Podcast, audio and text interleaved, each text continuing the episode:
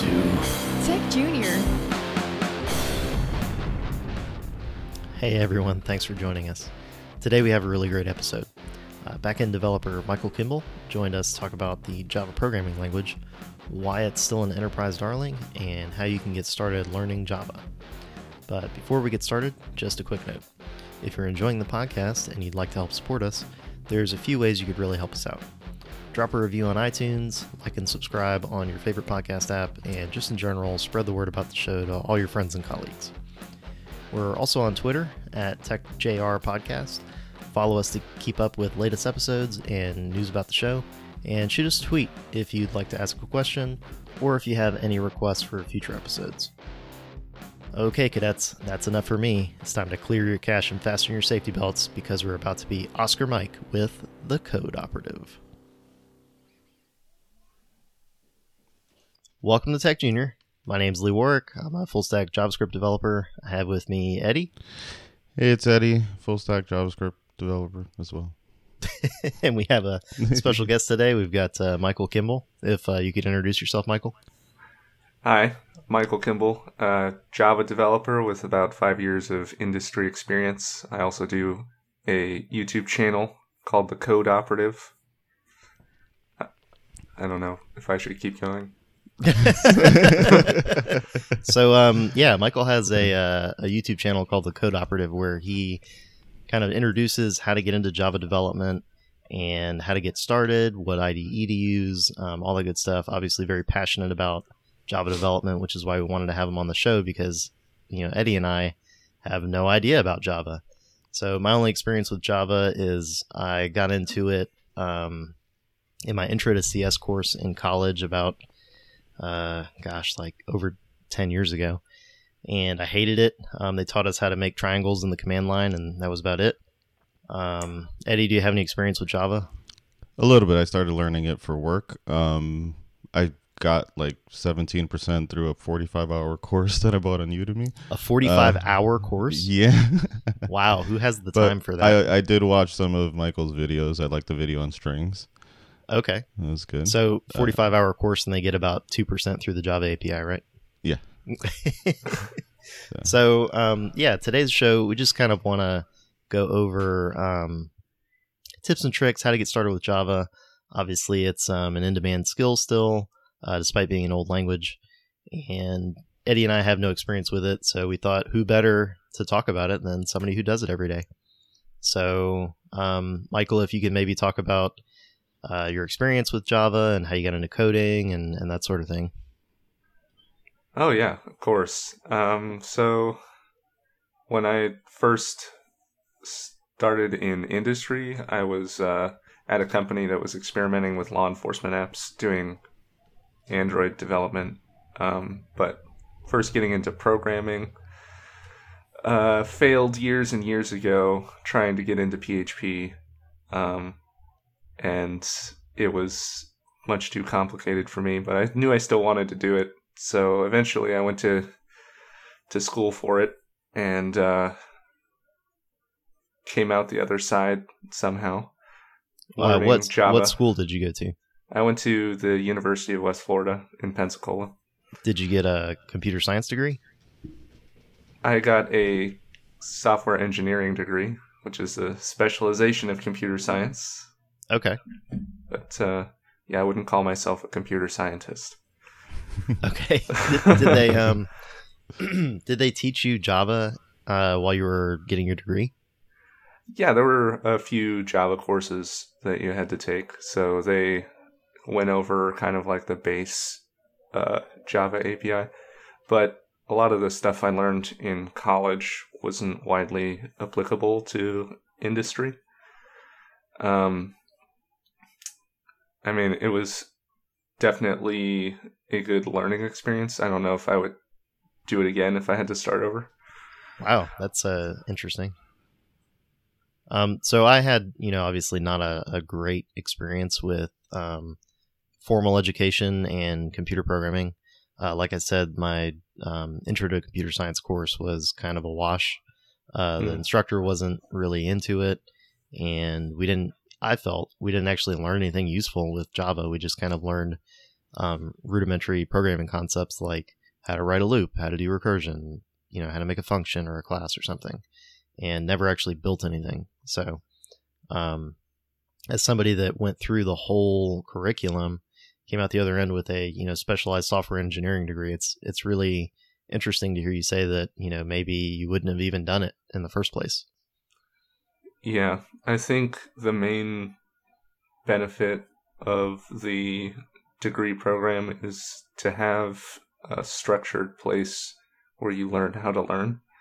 Um, but so you you don't need somebody to teach you that skill. I don't think. If you have an interest in programming, then I think you have an interest in learning. So yeah, definitely. I know um, when I was in school, the way I got through that course was I would go home and I would pour over a Head First Java book, and it was like mm. how to build cool stuff, but we weren't doing any of that, so I had to like really dig in and get the boring parts out of it, and then focus all my time on that. But I was I was super aggravated at the time that I was self learning when I was paying all this money to the school, you know, for a, a degree. So, do you yeah. do you at least feel that um, your bachelor's degree helped you get um, you know maybe interviews or get you hired? It certainly made it easier to get a job when you don't have any experience. Um, just because it gets you past a lot of initial screening. But I would say it's only useful for probably your first or second job. So if you can get one job or two jobs out of the gate after you feel comfortable enough trying to work as a professional developer, if you ever feel comfortable, sometimes you just have to do, try and do it. But um, once you get past that initial hurdle, there's like you already have experience. So people most of the time don't care about a degree. There are certain companies that have like requirements where you have to have a degree to have a job here. And uh, usually you know, it says if, like if, or or equivalent experience or, or something to that effect, right? Right. Yeah. yeah. Um, and if if they like have a hard requirement for a degree personally i am not sure that i would want to work there just because it's an indicator of a lot of bureaucracy and needless bureaucracy so that's an interesting point yeah so um, what made you want to start the code operative uh, the code operative is kind of my way of giving some of the knowledge I gained in my years as a professional developer back to the community. I know that as a young developer, I I had some trouble getting started. There's a a drowning sea of informa- informational noise at the beginning, and then you reach a point where it's like you're in a desert of information. so, yeah, I it, could definitely see that. So there's go ahead. Um, I was just gonna say that uh, you know that be- beginner um, uh, wealth of information is is uh, very hard to sift through, uh, especially with development. Um, JavaScript has a problem where it's so popular that there's tons and tons and tons of tutorials on how to get started and what to look at. Uh, Java, maybe being so old, um, you're fighting against like what version do I use and you know which JDK, that sort of thing. Um, so kind of a similar problem, but yeah, once you get that initial hump out of the way of uh, the beginner stuff, it's kind of like, uh, what do I look at now, right? Yeah, you there. The problem's twofold. It's there's an endless sea of stuff that I know exists, and I don't know where to go. But then you choose where you want to go, and it's like, uh, but how do I do it? nobody's showing that information. Yeah, Eddie and I talked about this a little bit. How um, you know, some of the the real value that you get out of you know uh, maybe a boot camp or finding a mentor or something is not necessarily the information because that's widely available, you know, on the internet. Uh, I almost said interwebs on the internet. um, but what you really are getting is the guidance of what to look at, what to spend your time on, right? Yeah. So, um, you know, having said that, why should a junior developer or aspiring uh, developer look at Java as opposed to any of the other languages out there? Uh, Java is a pretty well established programming language, and it's used in a lot of corporate environments. Um, so there's a lot of jobs out there for Java development. Plus, you don't have to just do, uh, you know, enterprise backend development. It's also the original uh, language for Android development. Um, and there's a lot of interesting stuff you can do with Android development. The problem I have or had when starting as a Java developer is like how do I see what I'm developing? And most of the time it's oh just use Swing or JavaFX, but I mean I've ran into I think two jobs that use JavaFX and no jobs that use Swing. Mm. And I wouldn't have wanted to work at either of them because they're developing desktop applications, which, in my opinion, is not, you know, a, a sustainable career. I feel like everything's moving to the web. So if you're making a desktop app, you're limiting yourself. Yeah. So, um, Java itself can be used for a lot of different things. You mentioned uh, Android development, um, so making apps on your phone. You can make dex- uh, desktop applications, um, also web servers, right? Yep, web so, servers. Uh, I think what is it, like Spring and Boot and that sort of thing is what you would get into with web servers. Yeah, so Spring and Spring Boot um, are typically the most widely used. Uh, it's the most widely used framework for Java developers when making backend APIs. Um, because it does a lot of the work for you. Like it's kind of when you first get started, it's it's more of a, a black box just because you know there's a lot of concepts to learn before you can understand all the things that are going on in the spring spring framework. But learning that stuff will help you really understand what's going on in the back end, and that's translatable across different languages. So, um, going along with the web server stuff, um, Spring or Spring Boot is probably similar to like Node and Express, or like maybe Django with Python or, or something to that effect. Uh, yeah. So similar in the sense that it makes the the specific pro- project uh, Spring Web makes it easier to make web servers, um, but Spring itself is mostly a dependency injection framework. Like it, it's a very opinionated uh, framework that does a lot of auto configuration for you. So it gives you quote unquote sensible defaults. So when you create like a Spring project, Spring Web project with Spring Boot, they bring in like a ton of dependencies and magically make it work. So, like if you wanted to make a secured endpoint, you bring in Spring Security and it sets up some automatic security for you obviously you would want to configure it because the out of the box security is just like this random password that generates in your logs. But it gives you all the pieces that you need so you don't have to go out there and look at different library libraries and see how they interact with each other. Cool. So it sounds like it's highly opinionated.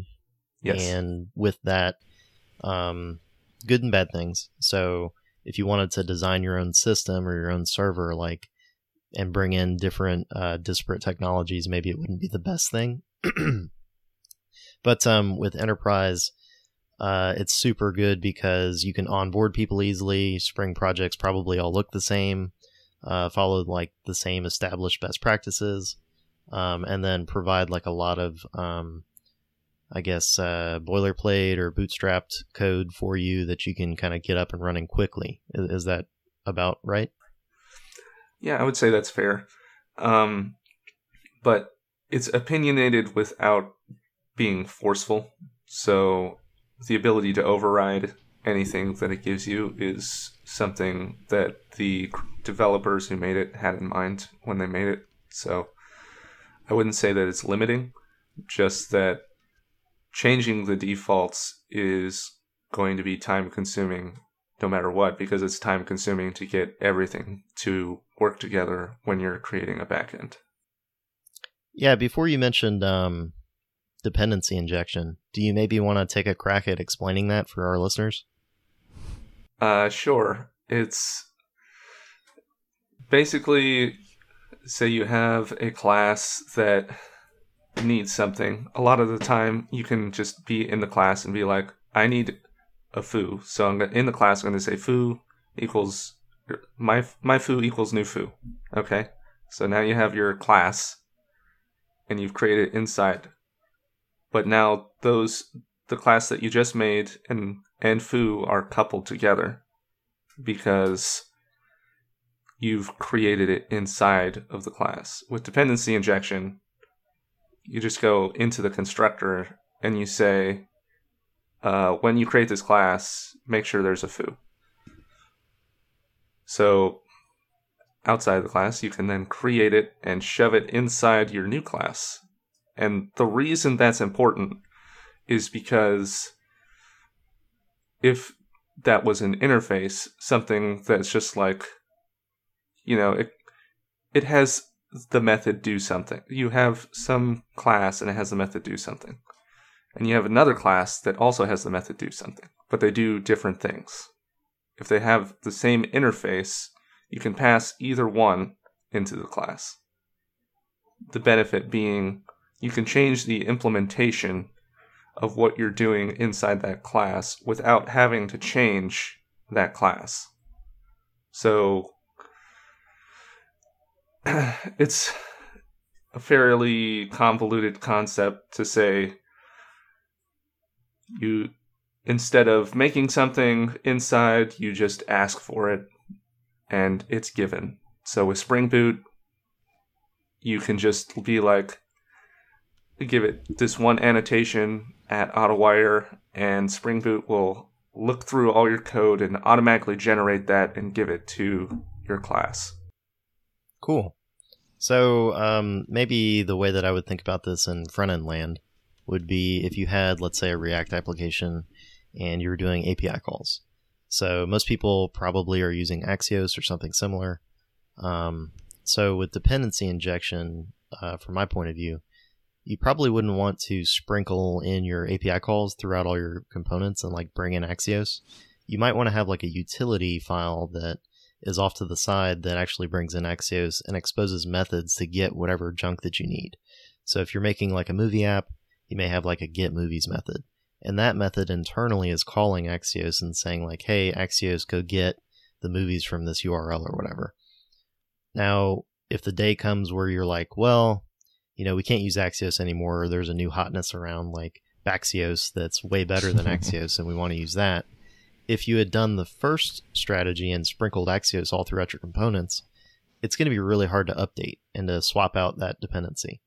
Whereas if you have it in that central location and you swap it out, none of your components care that that dependency has changed because they're just calling that utility method.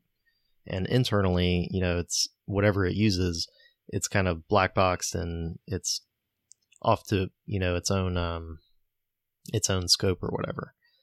So, um I think that that's a really good uh thing to know about and definitely would be an interview question. I think I've been asked it uh, and totally flopped it at the time. Um, so it's really cool that uh, Spring makes that pretty easy to do.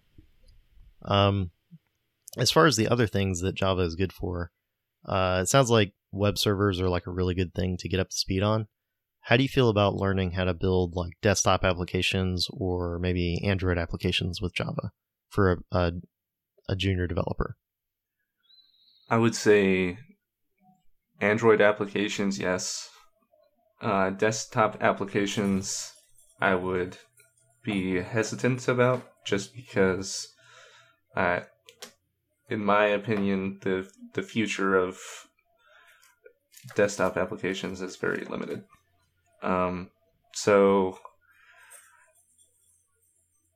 obviously, Android is going through some shift uh, because Oracle is not being great about their Java stuff. Um, and now Android is supporting Kotlin. Uh, but Kotlin is kind of an, a syntactic extension of Java.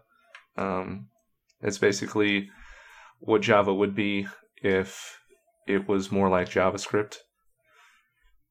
So, learning Java to do Android development is not going to hinder you just because the transition to something different, if that ever happens, uh, would not be difficult. And there's a lot of literature out there about how to do Java development for Android because it's the original language. Okay. Um, so you mentioned Kotlin. Yeah, I, Uh, I hear a lot of like I, I was just gonna ask, are they shifting completely over to Kotlin, or is, they're still doing both? It's it's still both. Okay. It supports both. Um, there's a lot of buzz and kind of excitement about Kotlin. Um, and I, what I hear a lot is, oh, any place that you can do Java, you can do Kotlin or something to that effect. Would you maybe recommend people ditch Java entirely and just do Kotlin, or is that even a, is that a thing, or wh- what do you think? Uh, yeah, I would say that it's definitely moving towards that. Um, but if you're doing, if you want to do more web server side enterprise development, then um, it's going to be harder to find a job that's Kotlin. Uh, and if you only if you learn Kotlin first, it's going to be harder for you to learn Java, just because you'll feel like you're regressing a little bit. Uh, okay. What would the uh, I guess the roadmap would be if someone wanted to get into Java? Like, because I know there are different versions. Like, what version should they start with? And um, I was yeah, Yeah. I would say the most commonly used version is Java 8. Um, but if you want to get started right now, learning the latest is probably the best thing to do. Um, so Java 12. okay, So, w- what about um, the JDK? So I know there's uh, what Open JDK and then like the the Oracle JDK. Can you maybe explain what's going on with that? So, so the Oracle JDK is the officially supported JDK uh, that's maintained by Oracle, who bought out Sun Microsystems. So they own the rights to the Java API. Um, so, which is kind of what they're suing Google for. Google made some changes to their API, expanded it, and they're mad about it because they're making a lot of money. Um, but Oracle JDK is just a specific implementation of the Java API. So, like when you do string, is some object dot to string, right? That's part of the Java API saying uh, objects will have a method called to string and it will return a string implementation of that object. Uh, and then OpenJDK is a, an open source version, uh, open source implementation of that API. So uh, it's free and it's not going to get you sued if you use it, most likely. Um, but the the Oracle JDK, since it's maintained and like the longest running JDK uh, by Oracle, has the most recent like security updates. OpenJDK used to be maintained by Oracle, um, but I believe they passed that responsibility on to another company who it slips my mind right now. So, which one, you know, would the beginner maybe want to work with? Uh, honestly, there's not really much difference in which one you you work with, um, because the API is the same. But I would say OpenJDK is probably the the one you would want to use. Okay. Um. So, OpenJDK, I guess, is that something you have to like download and install? Yeah, yeah. So, um, depending on what kind of system you use, if you use like a Linux kernel based system like Mac or any li- Linux distribution, then you can just use your package manager, point it to some distribution of open jdk and say, hey, magically install this for me. Um, for the rest of us uh, Windows plebs, we have to go out into the wide web and uh, search for how to install OpenJDK. Okay, cool. Um, are you able to use like VS Code or uh, I don't know Sublime or Atom or whatever That's a good question. to do Java development, or do you have to like go get a special magical Java? IDE? Well, you can do Java development in Notepad if you want, but I actually did that in college and it was miserable. Really? So don't Yeah, don't do that. it's terrible. Um, I would say using a Java specific IDE, particularly IntelliJ, is probably the best solution when starting out, and more than starting out, just as, as a daily process, just because there's so much tooling and uh, helpful plugins and all that stuff inside of the IDE that without using it, you're really limiting yourself. Um, has built in like debugging and IntelliSense to be able to autocomplete all the stuff that you needed to do. And the Java API is massive and nobody wants to memorize how to use it. So, I used, um, I think, IntelliJ IDEA. yes, Uh, yeah, Yep. when I was learning. That's that's the best one. That's the one you should use. All right, cool. So, um, obviously you go over like how to install the JDK and uh, the IDE and stuff on the Code Operative channel, right? Yeah. So once you get started with like you're you're all set up, you're installed, uh, you have your IDE running, like what would be the first thing that you would try and build, or where where would the beginner like be? You know, what would be a good jumping off point? I guess a starter project. Uh, a good starter project is always some console input and file manipulation stuff. I mean, that's that's like basic stuff. You don't need anything outside of Java to be able to do it. Um, and you're manipulating strings, able to be able to write for loops and if statements and play with the different variable types. And once you're comfortable with that, um, move on to something a little bit more complex. Okay. Um, personally, like I have a an interest in desktop applications. I guess it's like my my personal Everest because I never actually got to build one in college. Um, can you maybe talk about the uh, the GUI um, API in Java and like its uh, Swing and JavaFX and what those are? Yeah, so Swing is kind of the original implementation of the Java GUI. Uh, basically, there's just like a collection of components, and you have to create these uh, nested architectures to put all the components on the screen. It's it's all programmatic. It's not very visually helpful when you're trying to develop a a GUI. You have to be like, hey, create a pane in here, uh, and then inside of this pane, create uh, a layout, and inside of that layout, create a text box, and then set the text box text to this. So it's like it's very nested. Hmm. Uh, so JavaFX has this XML based uh, uh, GUI controls, right? So you can drag different components onto the XML and then um, set their positioning and set what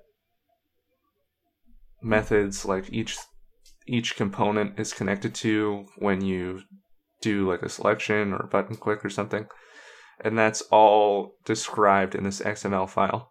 And then you have a keep that separate from your your Java application where you can write all of the code that makes that GUI work.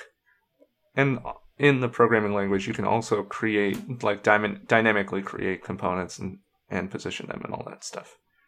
So it's a little bit more advanced, a little bit easier to use. Uh, so if you were going to create a desktop application in Java, I would definitely recommend JavaFX over Swing. Is is one or the other like more supported or more uh, used in the actual job market or Uh, so Swing is like the original, um, and JavaFX came a bit after that. It's they're both still maintained, um, so it's kind of up to you which one you want to use. But from the two jobs that I've run into that actually do uh, desktop Java applications, they've both used JavaFX. So in my limited anecdotal experience, JavaFX uh, probably be better in the job market than Swing. Yeah, and that Okay. 45 hour course I was talking about, um, they go into JavaFX as well. okay So, cool um so i know that you said uh that desktop applications maybe aren't like the best thing to invest your time in just because everything's moving towards the web and i, I think that's you know absolutely true. Um but if i was going to build a desktop application like what would i make like a, a calculator? Would that be a good thing to build or what what do you think um would be a good starter project like for that aspect? I mean, a calculator is always a good starter project just because you get to you get to conquer Windows and say, "Hey, I made a calculator and it can do stuff that yours can." uh, but and you know you don't have to invest too much time into getting it working so yeah that's definitely a, a good starter project um, or y- you could do some some kind of project that takes in a file and uh, you know maybe you could do like a little text editor where you open open a file and then you're able to style it and save it. That's also that's also a good starter project. That's cool. I, I might do that. eddie's in Yeah. He's sold. yeah, I've just always kind of been interested in like um, making uh, like a, a desktop application and actually creating an exe file that can actually run the thing and not having to jump into the command line and saying like, uh, you know, run uh, like Java blah blah blah dot jar or something and having Hmm. to fire it up that way. So, I um, mean, so you can you can make exe- executable jars, right? They won't they won't be exes, but you can just double click them and they'll run. okay. So Uh, do you already have to have like Java installed to, to do that, or does it kind of pack Yeah. everything together? you need you need the Java runtime environment, uh, which you would need on any system to be able to run Java. Um, but that's kind of that was the uh, original selling point of Java, right? The JVM. Any system can run the JVM, and then any Java application can run on the JVM. So Yeah, that's kind of like um, the the reason that web stuff has kind of taken off, right? Like everybody already has a browser installed, so why not just you know make a web application? right, Uh, I do remember that from uh, from way back when I actually took uh, some Java courses, talking about the Java Virtual Machine, and um, it's like write once, run anywhere kind of thing. hmm I- Is that still true, or does that kind of not matter anymore with Java? Um, so it is still write once, run anywhere that the Java runtime environment is installed. Uh, but like I said, I don't think that there's a ton of uh, desktop applications being developed. I mean, obviously there's still some because I'm using IntelliJ IDEA. That's uh, that's a desktop application. I think it was developed in Kotlin, but No, Oh, okay. interesting. So, um, for everybody that wants to get into Java development, obviously you have your own YouTube channel. You have a bunch of videos on it. Uh, what do you go over in on the Code Operative channel? yeah. So the Code Operative channel um, is just getting off the ground. So a lot of the stuff is very beginner focused. So how to set up your IDE, how to install the JDK, uh, and you know building your first application, and then also refactoring that application to make it follow some kind of code best practices that I've picked up from reading various literature and working in different professional environments. Uh, and then there's also one spring video, but more to come on that. Um, it's just like setting up a basic spring project. Hmm, cool. So, what other um, what other stuff do you cover as far as like building on the channel? So most of the stuff is focused on the channel towards building the Hangman application. Um, so there's a lot of stuff that you need to know about in the Java API before you can actually make that app. For example, you need to know uh, different types of variables, the how strings can be manipulated, how to do console input, how to uh, do for loops to to search through, um, and I also talk about the different types of uh, programming paradigms like procedural, object oriented, functional, s- saying what the the benefits and the cons of each are and and how they're supposed to work um, together in a professional sense. Okay. Cool. Um, so is the Hangman application like a desktop app or Yep, it is a desktop app. sweet? I'm in. I'm sold. As a, I guess it's JavaFX. right. I mean, it's a console application, so Oh, okay. it runs on your desktop in the console. Oh, okay. So you don't actually get into the GUI stuff at all. No, no. Uh, I could get into the GUI if that's something that um, people really want. I mean, personally, I'm into it, but um, so I think maybe we could talk a little bit about Java itself, just briefly, and how it's kind of different from, let's say, JavaScript. Um, you kind of touched on um, uh, some programming conventions. Uh, I know that Java itself is statically typed, you know, versus uh, JavaScript, which is, um, I guess, dynamic typing. So, can you maybe talk about um, the whole public static void main garbage a little bit? yeah, yeah. Public static void main. Yeah. Um, so that's the mainstay of any application. That's the that's how the JVM knows where your program starts. Um, yeah. So s- statically typed meaning you describe the type of any variable or method. Uh, you can't just say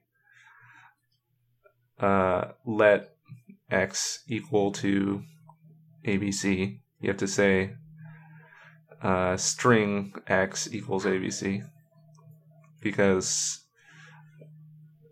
you're explicitly describing every single variable with purpose, uh, which gets pretty verbose, but it doesn't leave much room for you to shoot yourself in the foot.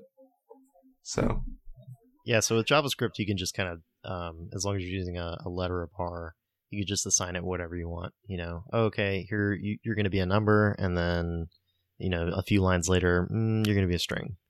And JavaScript doesn't really care about that, but um, with Java, like you would have to create a new variable and declare it as the new type. Um, and it does have its benefits. I mean, it it, it sounds uh, like you're doing a lot of extra work, but can you maybe talk about how that's going to save you it, once you get into like, let's say, a giant application? Yeah, so it's definitely helpful in a larger application um, because those type casting and uh, variable mismatch type of errors will be caught at compilation time. So before you even start running the application, uh, the compiler does a number of different checks through your code and will tell you, hey, you know, you're an idiot. you forgot to. You forgot to, that uh, ABC is not a number, so you need to fix that.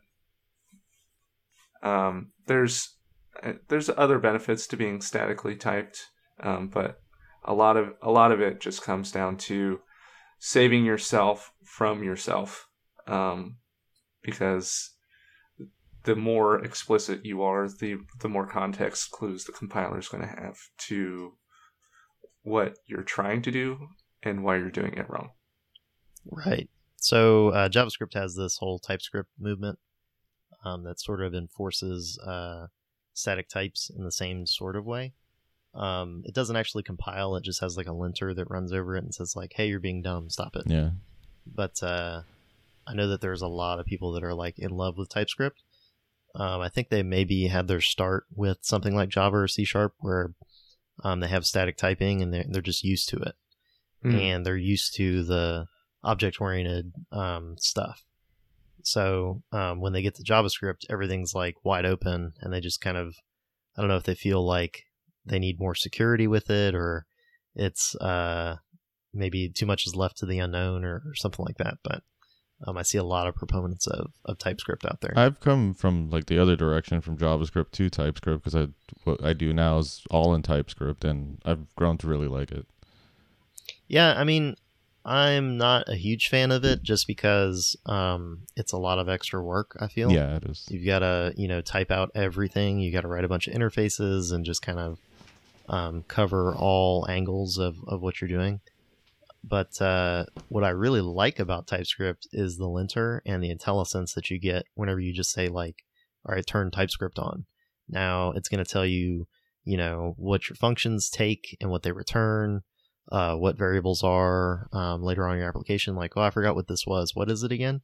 And it, it will just tell you, like, oh, hey, this is a string. Oh, okay, great. Or if it's an object and it has an interface, here's all the properties that you can expect on this object that you're working with, mm-hmm. which is really great. Um, if you're using like uh, IntelliJ or, or something like that, does Java have something similar to that? Yeah, yeah, it has uh, IntelliSense. So anytime you create an object of a specific type and then you're like, uh, I want to use some method, I don't really know what it is. You just type the dot to indicate that you're going to be using a a method or instance variable, and then it'll pop up with a list of all the things. And then as you type, that list gets filtered down. Um, and then when you select something, right, you can see all of the parameters that would go into that method. Uh, giving you some indication of what you need to pass into it.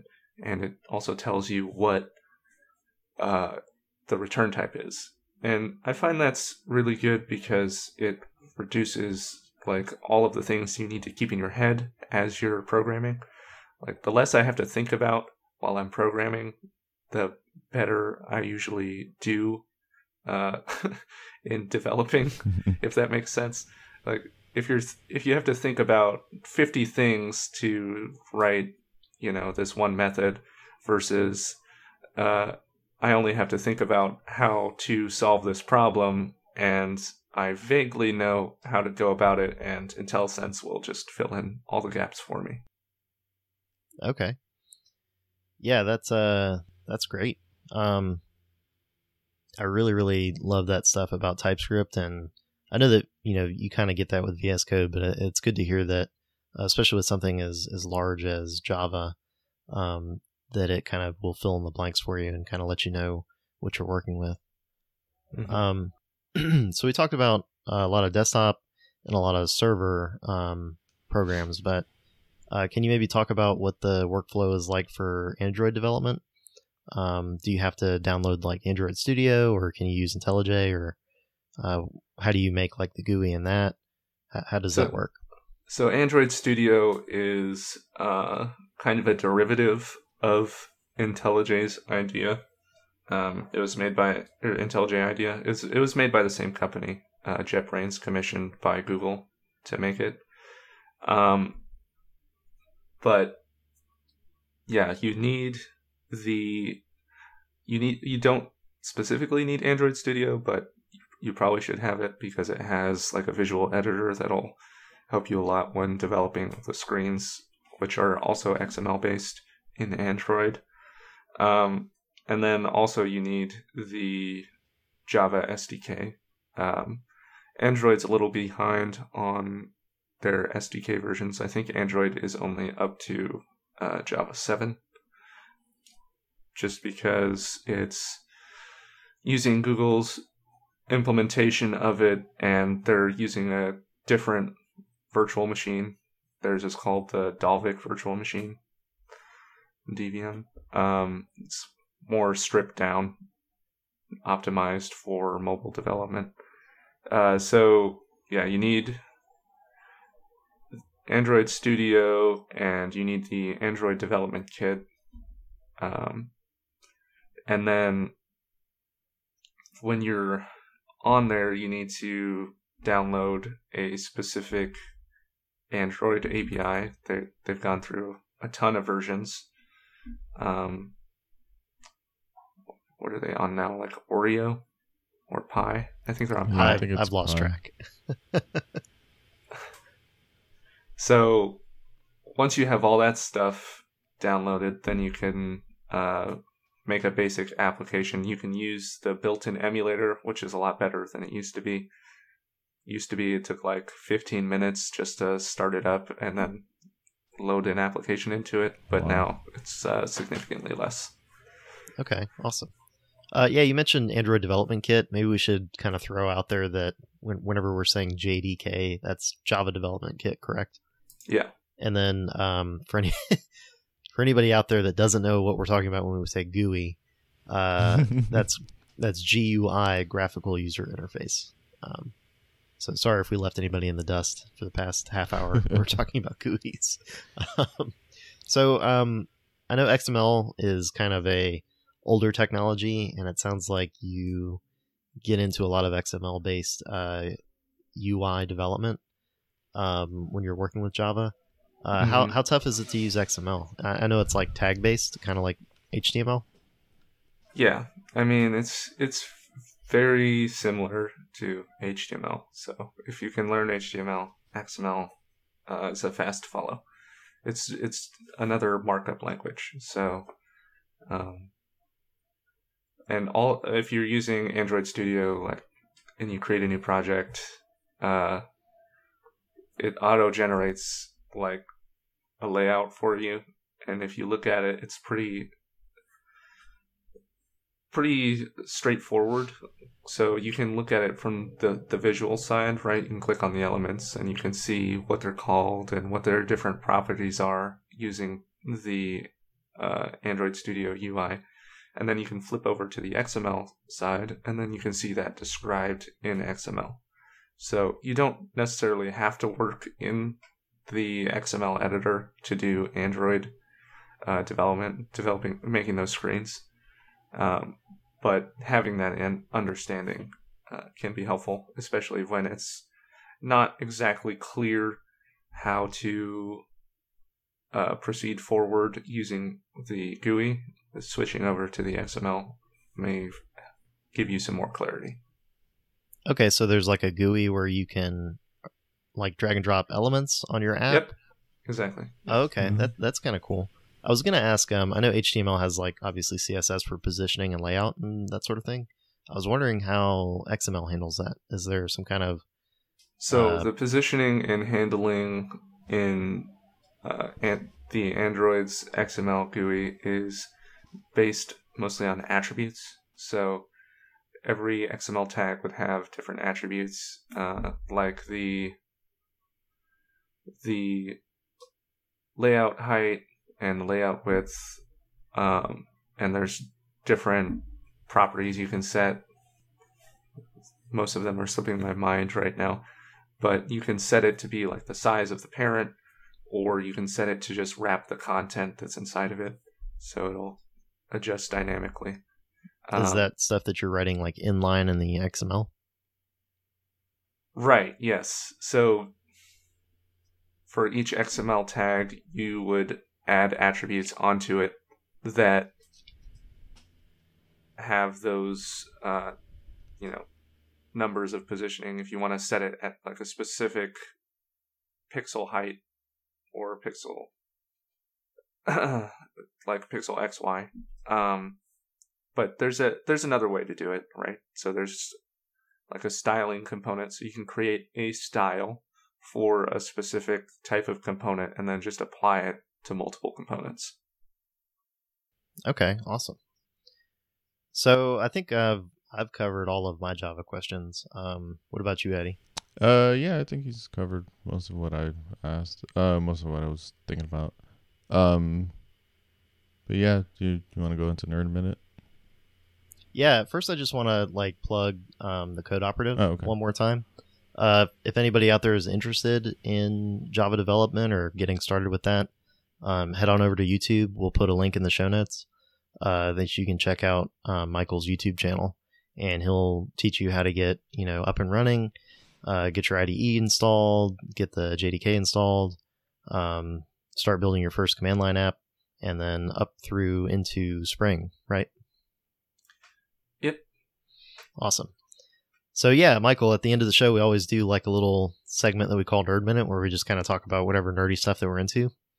Um, what are you into lately? Uh, what am I into lately? Watch any well, new animes? Yeah, do you watch anime? I know you're a big uh, board game fan also. Yeah. Yeah, yeah, I love anime. Uh, recently, I've been watching uh, Shield Hero and uh, Wise Man's Grandchild. I think um, it's new this new this season, and oh, and of course, One Punch Man. Oh yeah, the second Punch Man. season's out, right? Yeah, been Did waiting you uh, forever. So did you guys lose your minds when the uh, French Open came out and you missed an episode? yeah, because I was I- like, what the? I was like, that's kind of a dumb reason to skip a week, but okay.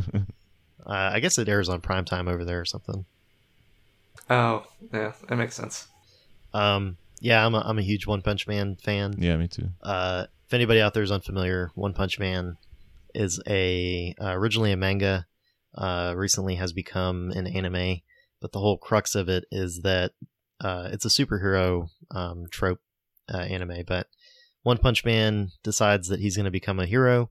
He does uh, some stupid training where he does a lot of push-ups or something, and then he accidentally becomes too strong, and now he can defeat anybody with one punch. So the whole show is kind of like centered around how everybody responds to that, and it's it's absolutely hilarious. Uh, I love it. yeah, Yeah. that's great. It's a it's a parody.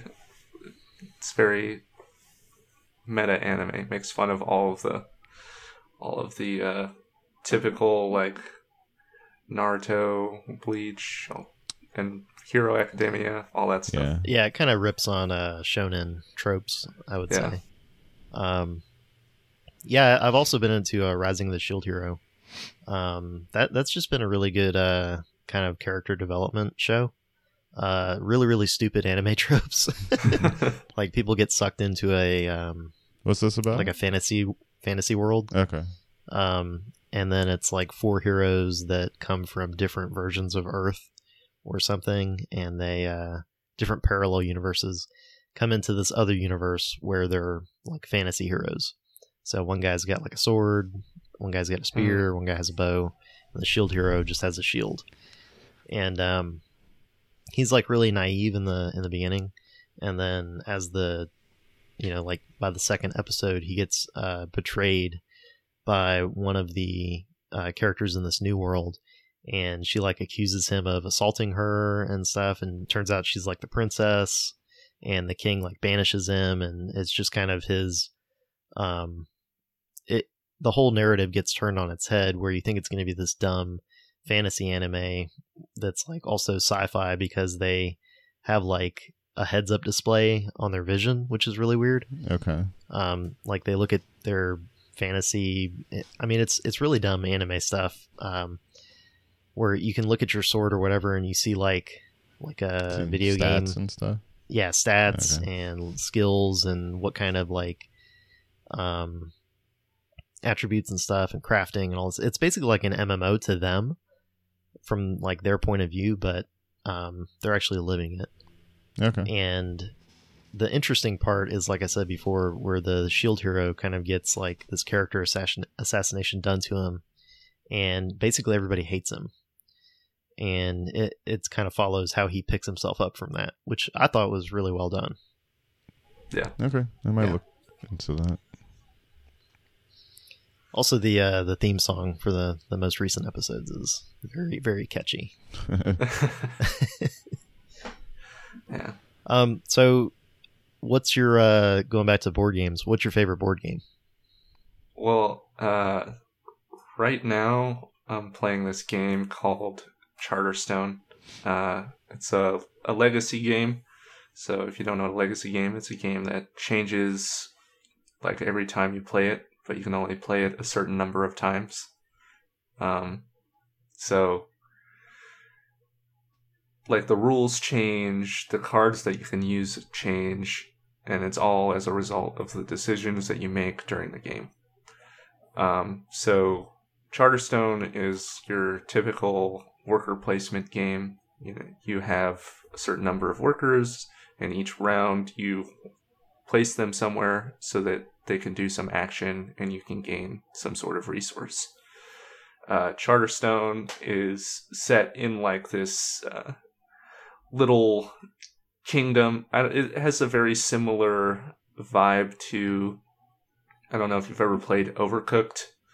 i've not The video game? Yeah, the oh, video okay. game Overcooked. Yeah, the game's awesome. Yeah, yeah. it's got those like cheesy theme, cheesy like art style where everybody's just kind of like big head, little bodies. Okay. Uh, but basically, you're colonists for this new kingdom, and you're trying to build out this little charter, uh, and you're just trying to build it out. So every every game, like you make different decisions on what buildings you're going to build, and those buildings stay there permanently. And that's like another place you can put your workers to gain resources. And as you progress through the game, different events happen uh, after reaching certain milestones. So you know you could have like a raiders come through or something. That's Okay. pretty Cool. Fun. do you put like stickers on the board and stuff that you know kind of change the uh changes the map i guess Yeah, yeah. So every time you build a building, you would put a sticker of that building down on the on the board, and there's only so many uh, spaces for you to place buildings. Okay. that's awesome um where do you go to to play that do you have like friends over or you go to uh like a game shop or something Uh, yeah. So I play, um, at my house or uh, a friend's house. Uh, I've also recently played a game that I really like and I want to get called Corporate America. Um, i feel like i live that game and i don't like it well, in this game, you have the money, right? You're not the the minion of the money. So, uh, you're. I I go to a, a friend's house. This guy has like three bookshelves just filled with games. So he always has the the coolest games.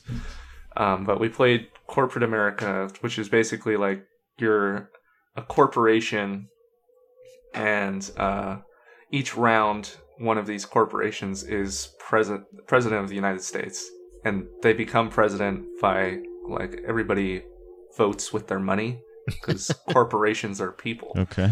uh, and they and they vote with their money. Um, so whoever has the most money donated to their campaign becomes president. So once you're president, then you can uh, make decisions regarding like the uh, the laws and yeah, there's a bunch of different stuff. Like there's there's uh, voter protests that you have to satisfy as president, and uh, the goal is to get a bunch of money. So you buy businesses; they're completely ridiculous, uh, ridiculously named.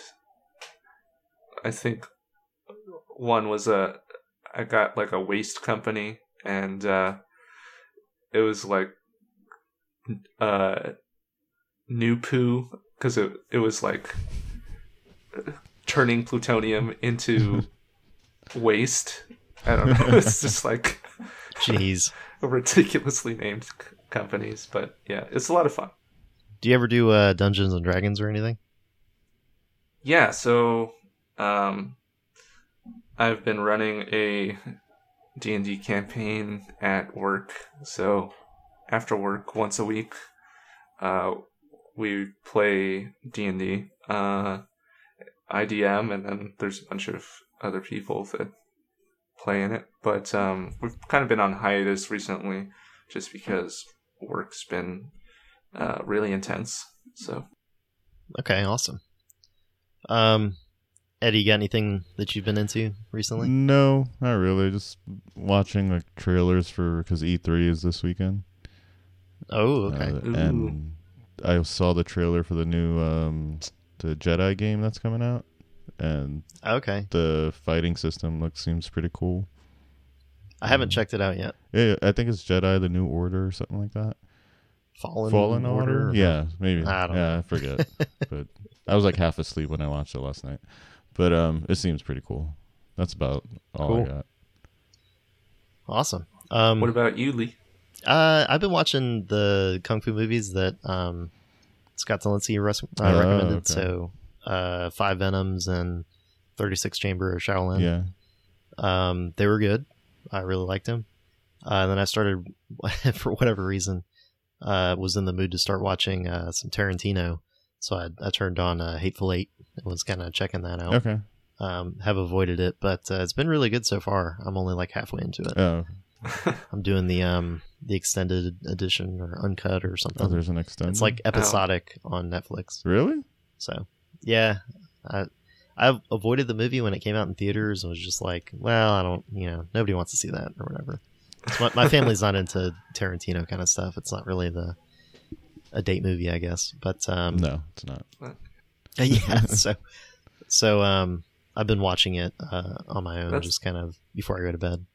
That's the one that takes place like entirely in this random cabin. Yeah. right? Yeah, it's like a shack in Wyoming or something. Yeah. Yeah. It's like In- in, the middle of a a blizzard. blizzard and stuff like that. Yeah. Right.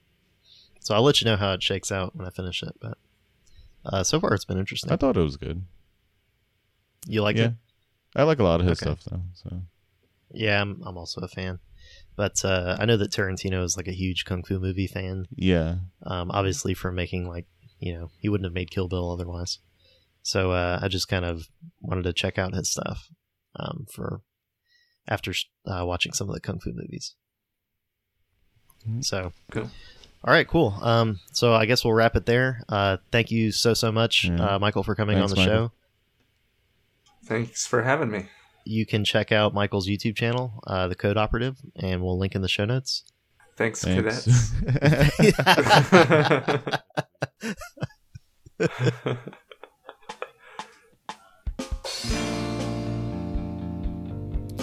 Thanks for listening. This has been another episode of Tech Junior. For previous episodes, check out the website, techjr.dev, or like and subscribe on iTunes, Spotify, Google Play, Apple Podcasts, Overcast, Pocket Cast, and any other kind of cast that you can think of. You can also find us on Twitter at TechJRPodcast. Uh, you can follow me at Lewark Jr. and Eddie at E ED0TER0. If you want to support the show, jump on iTunes and write us a, a review with some kind words. Uh, subscribe, follow us on every different platform that you can think of, shoot us a tweet, and just tell your friends. All right, folks, I'll let you get back to it. Uh, join us next week on Wednesday for an awesome interview with Vincent Tang covering getting hired and the application process. All right, see ya.